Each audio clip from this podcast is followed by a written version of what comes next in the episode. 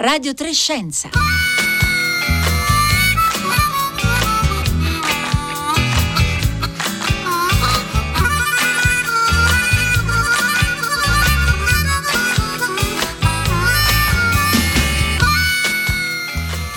Qualche secondo di anticipo sulle 11.30. Un buongiorno a tutti da Elisabetta Tola e ben ritrovati a Radio Trescenza. Un saluto anche a tutte le ascoltatrici, gli ascoltatori che ci seguono in streaming oppure in podcast e quindi attraverso il sito di Radio 3 o la app Rai Play Radio. Oggi è venerdì 29 ottobre e tra due giorni, domenica 31, apre a Glasgow la COP26, la conferenza delle parti sul clima, una eh, importantissima eh, conferenza, un appuntamento che è stato rinviato lo scorso anno a causa naturalmente del Covid e che eh, però eh, segna veramente un punto eh, importante per, sugli impegni e sulla eh, lotta contro la crisi climatica perché i paesi del mondo dovranno riunirsi per prendere accordi e vedere anche come rendere efficaci, effettivi quelli che sono stati gli accordi accordi presi a Parigi nel 2015 per ridurre le emissioni e cercare ovviamente di contenere l'aumento della temperatura media eh, terrestre. Sappiamo che il tempo, come si dice ormai, è, è poco eh, e soprattutto la situazione è, è molto seria, come eh, le stesse Nazioni Unite continuano eh, a ribadire e quindi insomma a Glasgow eh, il lavoro da fare sarà veramente tanto. E noi oggi ci dedicheremo proprio a questo qui a Radio 3 Scienza, lo faremo con due ospiti, ma prima di presentarveli vi do i numeri i nostri numeri per la diretta sms o whatsapp 335 5634 296 oppure come al solito i nostri profili social twitter e facebook dove siamo presenti come Radio Trescenza con il 3 in cifre. Ci piacerebbe sapere da voi cosa vi aspettate voi da questa COP26 che tipo di eh, risposta o meglio che tipo di impegno secondo voi sarebbe importante soddisfacente? Che cosa vorreste vedere realizzato in questi eh, 12 giorni di negoziati e noi intanto diamo il buongiorno ai nostri ospiti. Marirosa Iannelli, coordinatrice della sezione clima e advocacy dell'Italian Climate Network presidente del Water Grabbing Observatory. Buongiorno Marirosa Iannelli. Buongiorno a tutti e a tutti. Maria Rosa Iannelli che è vicina a Glasgow, è già in territorio britannico e si sta dirigendo eh, verso la meta. È così Maria Rosa Iannelli? Sì, sì, ho approfittato di quest'ultima settimana attraversando l'Europa in treno e arriverò fra poche ore a Glasgow. Quindi pronta per l'inizio dei negoziati. Allora saluto anche il nostro secondo ospite, Nicolas Lozito, giornalista del Messaggero e eh, autore anche di una newsletter che si occupa eh, di clima che è Il colore verde. Buongiorno Nicolas Lozito. Buongiorno, buongiorno a voi e buongiorno a chi ci ascolta.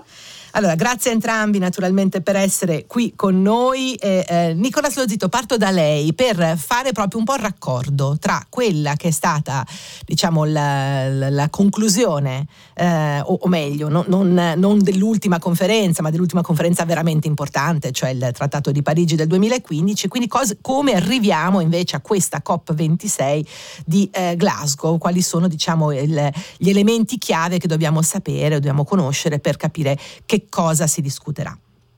Beh, la, la, prima cosa da dire è che noi qualche anno fa, nel 2015, ci eravamo promessi, noi mondo, eh, che avremmo cercato di fare il possibile per mantenere l'aumento della temperatura, il cosiddetto surriscaldamento globale, entro i più 2 gradi rispetto ai, al periodo preindustriale e possibilmente intorno al grado e mezzo questa è la linea, diciamo, eh, oltre la quale, superata la quale, gli effetti del cambiamento climatico sono troppo forti e sono da contenere.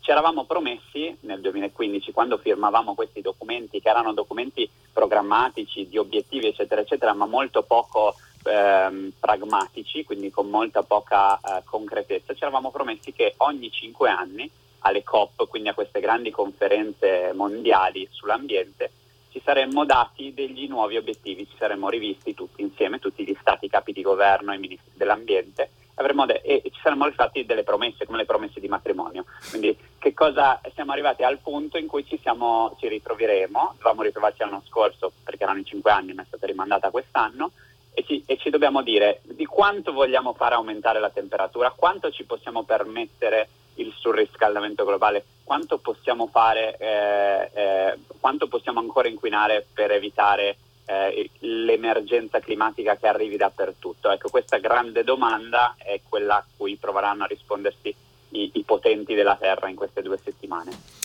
e quindi anche capire veramente cosa è stato fatto nel frattempo. Come ci diceva Nicolas Lozito, le promesse erano state fatte, dei piani dovevano essere elaborati, alcuni sono stati elaborati. Eh, Marirosa Iannelli, non, non, c'è stato però un passo sufficientemente, diciamolo subito, non si parte con i piani pronti eh, per essere attuati. Beh sì, eh, sarò molto diretta senza girarci intorno ormai a due giorni dall'inizio, non tira una bell'aria e dico subito che siamo fuori target. Sono state quelle promesse di matrimonio che ho appena citate, sono state presentate in aggiornamento da, da qualche settimana da circa 117 paesi e poi nell'arco degli ultimi proprio giorni anche sono arrivati nuovi piani di mitigazione, i cosiddetti aggiornamenti per gli NDCs, i contributi nazionali determinanti dei vari paesi, appunto quelle famose promesse di matrimonio, per cercare di contenere le eh, emissioni di gas climalteranti nell'ottica appunto di contenere l'aumento delle temperature terrestri. Ecco, stando a ciò che hanno presentato i paesi, siamo fuori target. Eh, cosa vuol dire? E non Speriamo di poco, Marirosa Iannelli, giusto? Di poco, cioè, il grado e mezzo è utopico, speriamo anche due gradi. Stando a quei piani eh, siamo circa sui 2,7 gradi di aumento delle temperature terrestri entro fino a secolo.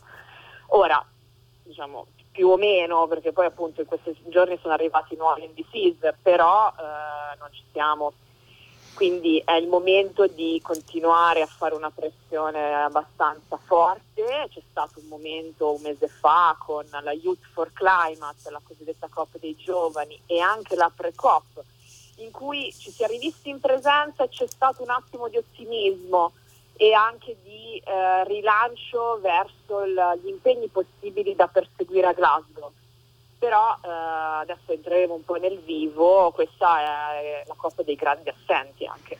Ecco, la COP dei grandi assenti, della, della pre-COP e della Youth for Climate abbiamo parlato molto, anche qui da questi microfoni potete riascoltare quelle puntate dove è vero c'era questo sorta di sentimento misto, diciamo quello che dice eh, Marirosa Iannelli da un lato, una grande aspettativa, anche una grande determinazione soprattutto da parte diciamo della eh, componente giovane, quindi della eh, Youth for Climate che n- non solo propone ma anche giustamente esige un impegno eh, a livello internazionale, poi naturalmente anche il timore per però che poi si finisca col restare su un piano di promesse. Eh, Nicolas Lozito, eh, Rosa Nianelli diceva è anche una COP di grandi assenti. Vogliamo provare anche a dire cosa è successo anche in questi anni in termini di eh, impegni fatti e poi ritratti, promesse diciamo che si sono eh, ehm, offerte ma poi in qualche modo sono state infrante perché eh, le, le, posizioni dei diversi paesi eh, sono anche cambiate.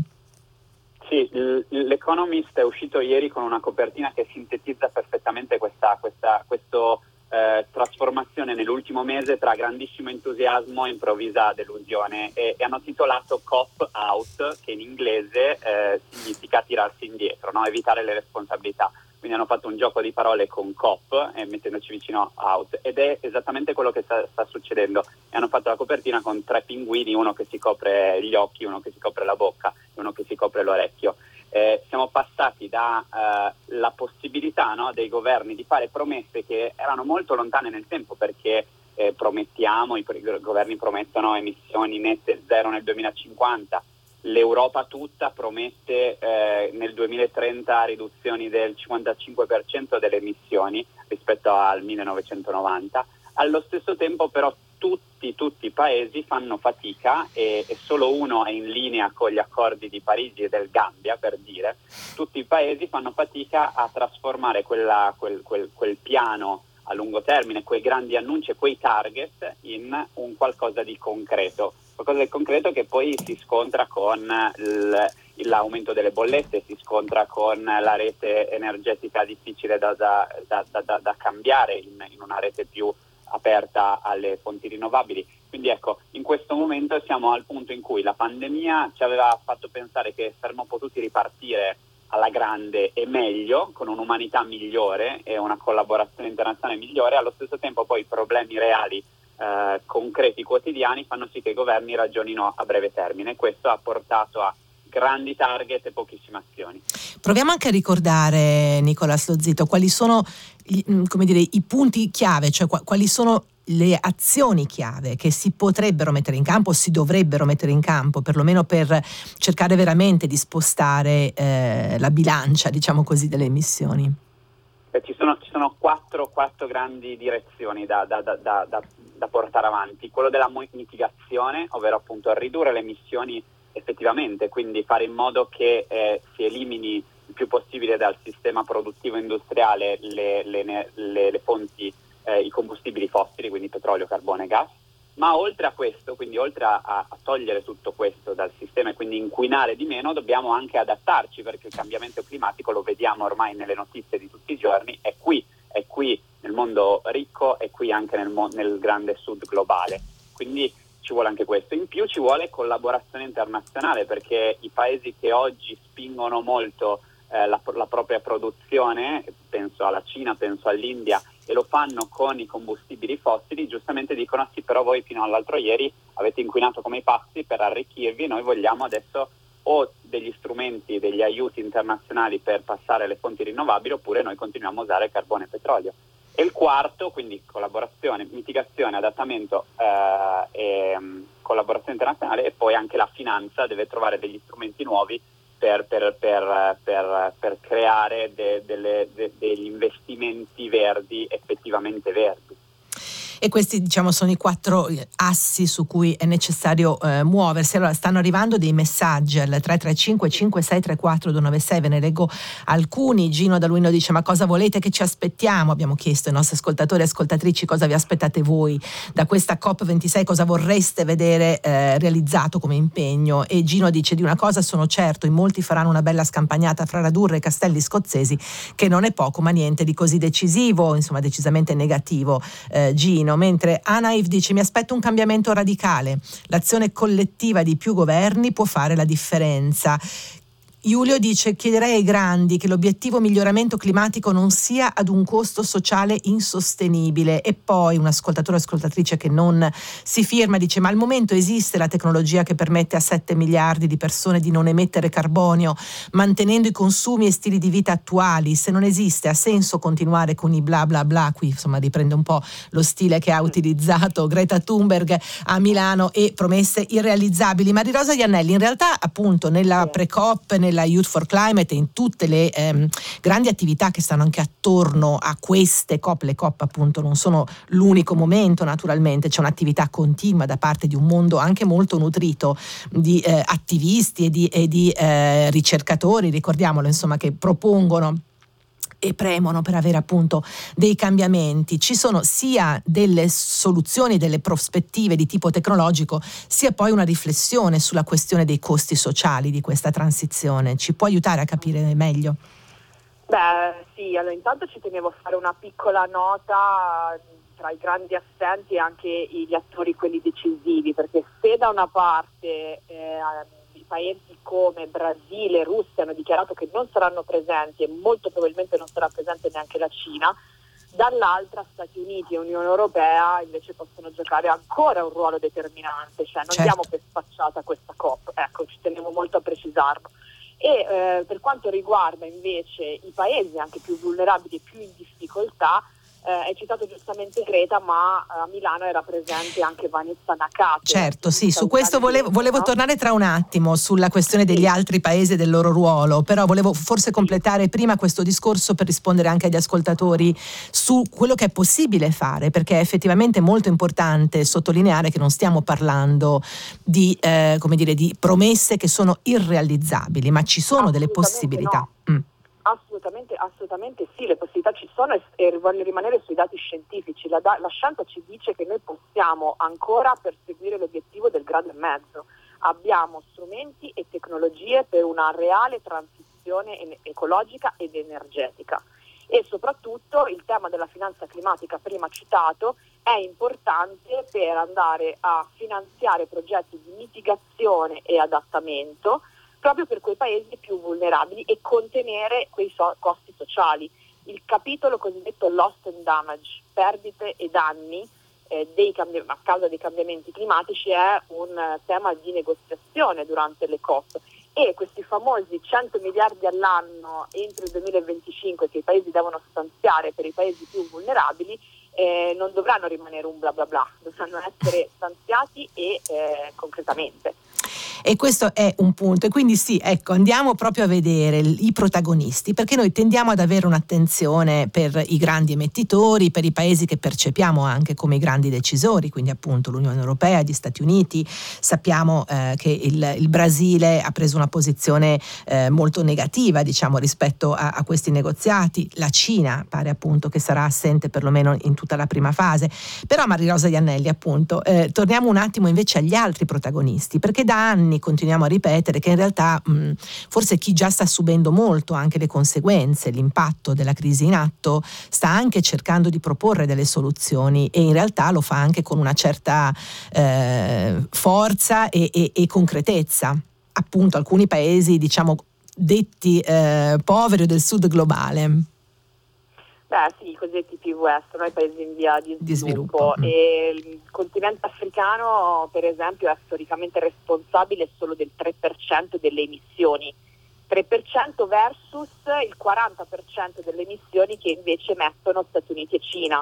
Quindi capiamo bene anche no, il, il divario enorme di responsabilità storica ma l'Africa per esempio è un continente che ha tantissime eh, risorse in termini di, di, proposte, perché? Perché ogni giorno ormai già vivono l'impatto dei cambiamenti climatici, quindi in termini di proposte anche per progetti di adattamento ai cambiamenti climatici eh, sono fondamentali, non soltanto l'Africa ma penso anche alle piccole isole per esempio ehm, piccole isole che, mh, del Pacifico che durante l'accordo di Parigi sono stati fondamentali proprio per arrivare ad alcuni articoli e punti relativi alla gestione dei danni delle perdite dei cambiamenti climatici.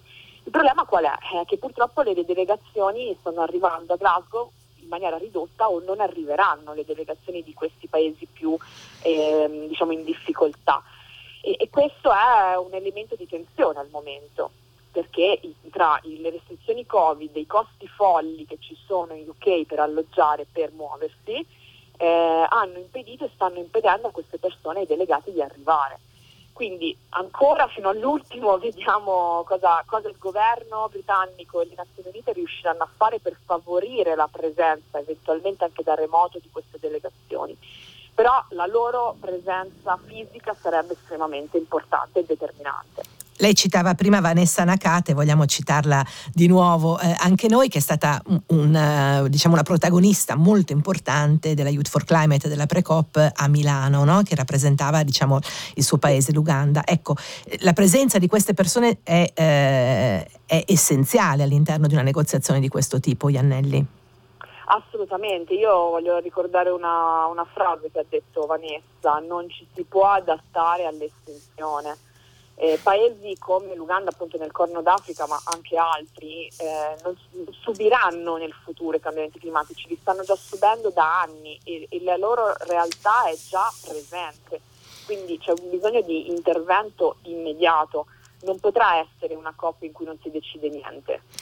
Eh, in ogni caso dovranno essere prese delle decisioni e degli impegni da parte di alcuni paesi.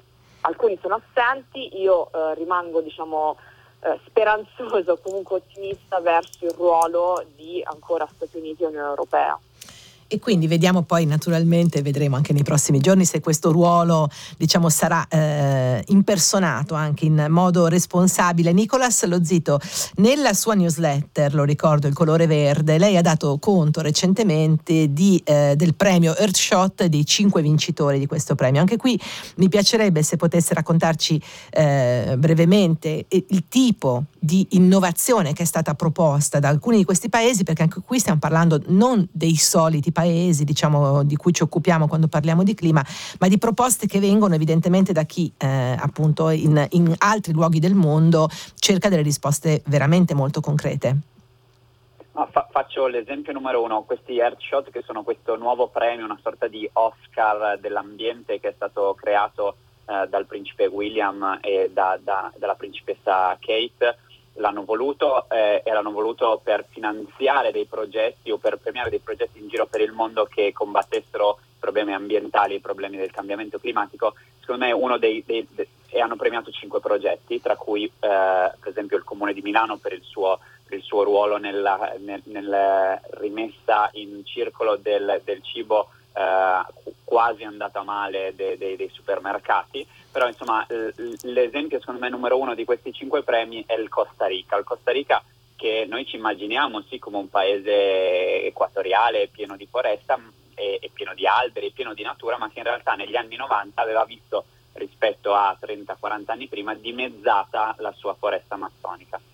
Ecco, negli ultimi vent'anni invece hanno avviato un progetto di riforestazione che, che, ha fatto scuola in tutto il mondo perché sono riusciti a, in pochissimo tempo a recuperare non solo tutta la foresta che avevano perso, ma anche ad aumentarla e facendolo eh, l'hanno fatto attraverso un programma eh, statale di collaborazione con tutti gli agricoltori locali, con le realtà, eh, le, le realtà dei piccoli comuni, dei piccoli villaggi, eh, offrendo ricchezza indietro, no? offrendo ricchezza a chi ne aveva poi bisogno, a chi è lì in prima linea su questo, su questi, su, vicino agli alberi, vicino alle foreste e questo ha portato adesso per, per dirla un po' come dire in, economi, in, in, maniera economica ha portato anche a un ritorno molto forte nel turismo perché il turismo adesso del Costa Rica è un ecoturismo e quindi ci sono tantissime persone che vanno lì apposta per le foreste. Ecco, questi sono quei progetti che sembrano piccoli, sembrano laterali, sembrano anche eh, come dire, lontani dalla nostra realtà, ma sono quelli che poi devono essere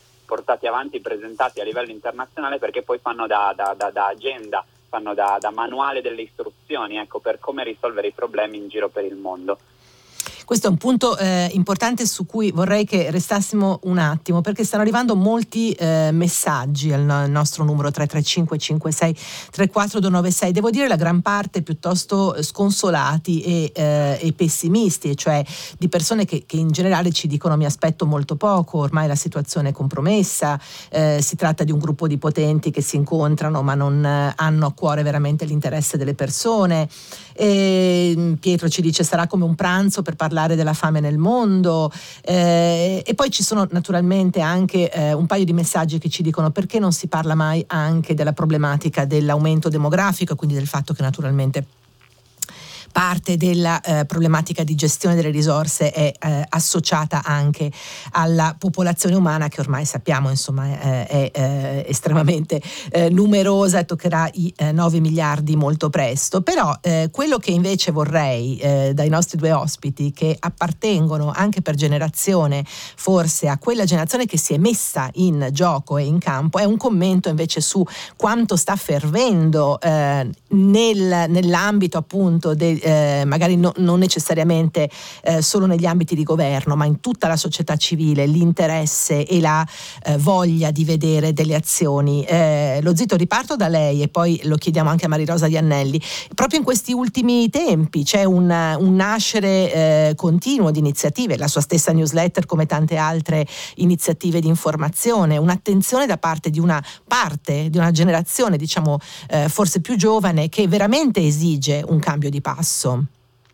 Sì, proprio un, un cambio anche di consapevolezza, no? di, di, riuscire a capire che cosa sta succedendo, ma non capirlo come fosse un sussidiario, ma capirlo come, come fosse casa nostra. No? L'immagine che ci ha offerto Greta Thunberg un po' di anni fa, la nostra casa in fiamme, ha fatto breccia no? nei, nei, cuori, nelle menti e il tema è diventato da un tema molto scientifico o politico a un tema invece vissuto quotidianamente. Una del, delle cose secondo me dei trionfi più grandi del, del movimenti giovanili, ma non solo giovanili, rispetto, rispetto, all'ambiente e al clima è il fatto che oggi, e alla COP26 si parlerà molto di questo, si parla tantissimo di giustizia climatica, che è lo slogan numero uno dei Fridays for Future, per esempio, e è un tema di cui fino a pochi anni fa non si parlava, si parlava solo di target delle emissioni, quindi emissioni zero, eh, ridurre le emissioni, eccetera, eccetera. Adesso si parla di giustizia climatica, proprio perché il clima non è solo una questione eh, di numeri, di tabelle o di meteo, di piogge, di calore, di temperature, ma anche di rapporti sociali, di diseguaglianze,